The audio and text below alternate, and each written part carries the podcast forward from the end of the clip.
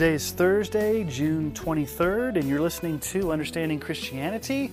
I am your host, Pastor Sean Cole.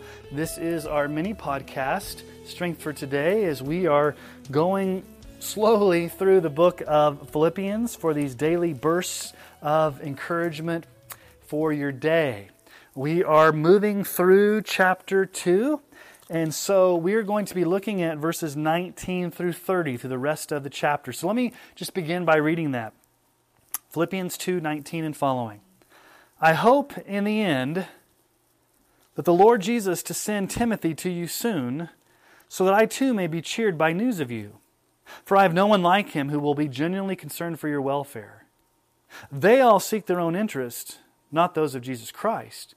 But you know Timothy's proven worth how as a son with the Father he served me in the gospel.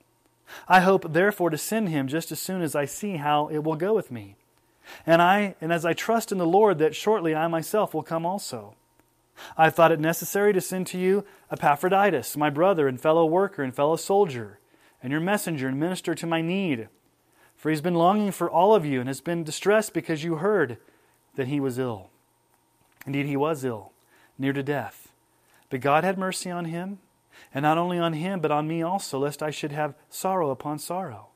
I am more eager to send him to uh, send him, therefore, that you may rejoice at seeing him again, and that I may be less anxious. So receive him in the Lord with all joy, and honor such men, for he nearly died for the work of Christ, risking his life to complete what was lacking in your service to me. Another new section in the book of Philippians, verses 19 to 30, we really see more of the biographical nature of this letter. Uh, Paul mentions two specific co laborers with him in the gospel by name. He mentions Timothy and Epaphroditus. And so today is going to be more of a character study of these two men whom Paul sent to the Philippian church to strengthen them. And so let's first look at Timothy. And so we're going to look at some verses in the Bible that will give us some background as to who Timothy was, and we can learn a little bit more about this fellow worker with Paul. And so Acts chapter 16, verses 1 through 5 is where we're introduced to Timothy. Um, Acts 16, 1 through 5. Paul came also to Derbe and to Lystra. A disciple was there named Timothy, the son of a Jewish woman who was a believer, but his father was a Greek. He was well spoken of by the brothers at Lystra and Iconium. Paul wanted Timothy to accompany him, and he took him and circumcised him because of the Jews who were in those places, for they all knew that his father was a Greek. As they went on their way through the cities, they delivered to them for observance the decisions that had been reached by the apostles and elders who were in Jerusalem. So the churches were strengthened in faith, and they increased in numbers daily. This is where Paul picks up Timothy as a missionary partner um, in Lystra and Derbe. And we find out his background.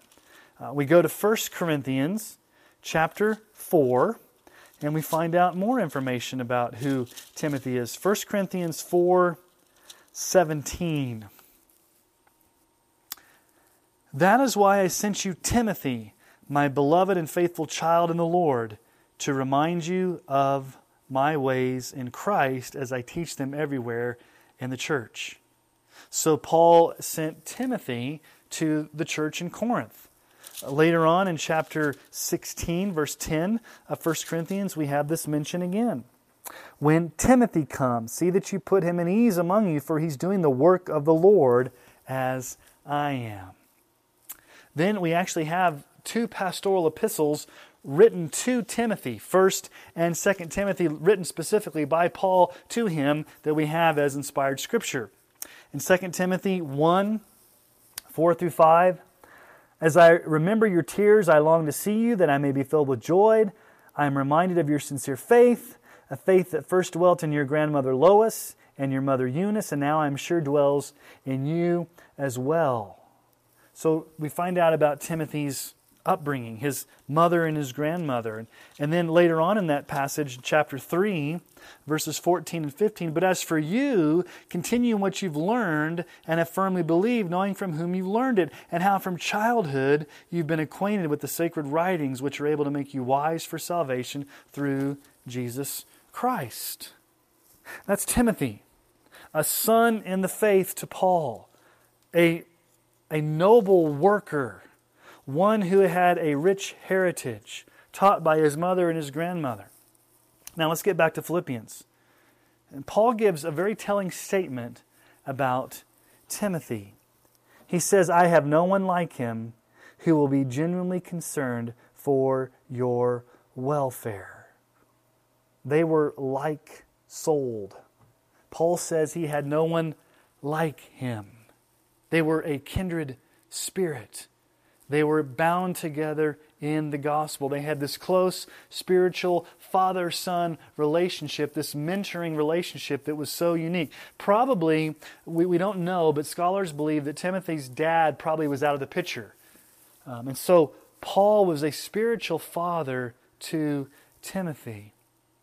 And Paul gives three reasons why they're like minded, why they are like souled, why he's sending Timothy to encourage the church at Philippi. Number one, he will be genuinely concerned for their welfare. He's going to be genuinely concerned. Have you ever known someone who was kind of a fake? They appeared to be concerned about your welfare, but maybe they had hidden agendas. They, they were really in it for themselves.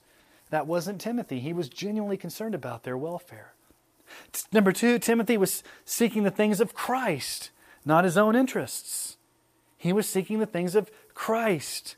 Paul was sending Timothy really to be a, a, shepherd, to, to pastor and lead and encourage this church. And Timothy had proved himself faithful to Paul to the extent that Paul could call him a son. And again, what's so important for Paul? Advancing the gospel. Verse 21 They all seek their own interests, but not, not those of Jesus Christ. But you know Timothy's proven worth, how as a son with the Father, he has served me in the gospel. It's all about advancing the gospel. And so Timothy was the first person that was mentioned as being committed to both Paul and to the gospel. Now, the second individual mentioned is Epaphroditus. We know very little of him. He's only mentioned here in Philippians and Philemon, verse 23. Uh, he was a fellow worker with Paul. He was associated with Paul during his imprisonment. We, we find out three specific things. Paul calls him a brother, a worker, a soldier. Paul commends him. Number two, we find the reason Paul sent him. He, Epaphroditus was very eager to see them, but he got extremely ill. If you read closely here, you can see Paul's intense sadness over the situation. And at the, at the end of verse 27, he says, sorrow upon sorrow. So somehow Epaphroditus became very sick, and it, and it really grieved Saul. But then, thirdly, Paul says, Listen, I'm sending him to you. You need to honor him. Receive him in the Lord with joy and honor him. Why are they to honor him? Well, because he almost became a martyr for Christ. Verse 30, he nearly died for the work of Christ, risking his life to complete what was lacking in your service. This guy was ill. This guy was a fellow worker. He almost got martyred, risked his life. And so Paul says, Listen, when I send him to you, please receive him, honor him for the life that he's lived, the, the, um, the persecution he's experienced.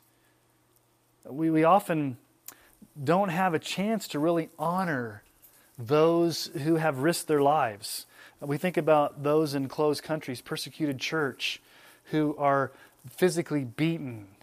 Uh, we, we can't personally go to them and thank them and honor them, but we can truly pray for them. You know, especially if you go to websites like Voice of the Martyrs, persecution.com, and find out about these things, that you can pray for those that risk their lives. And so maybe it's a good time for us today to spend some time praying for the persecuted church. Uh, pray for those who are risking their lives for the gospel. You got two men here, Timothy and Epaphroditus, who were fellow workers with Paul. He could not have done ministry without these two men. And they're, they're called to be received and honored by the church.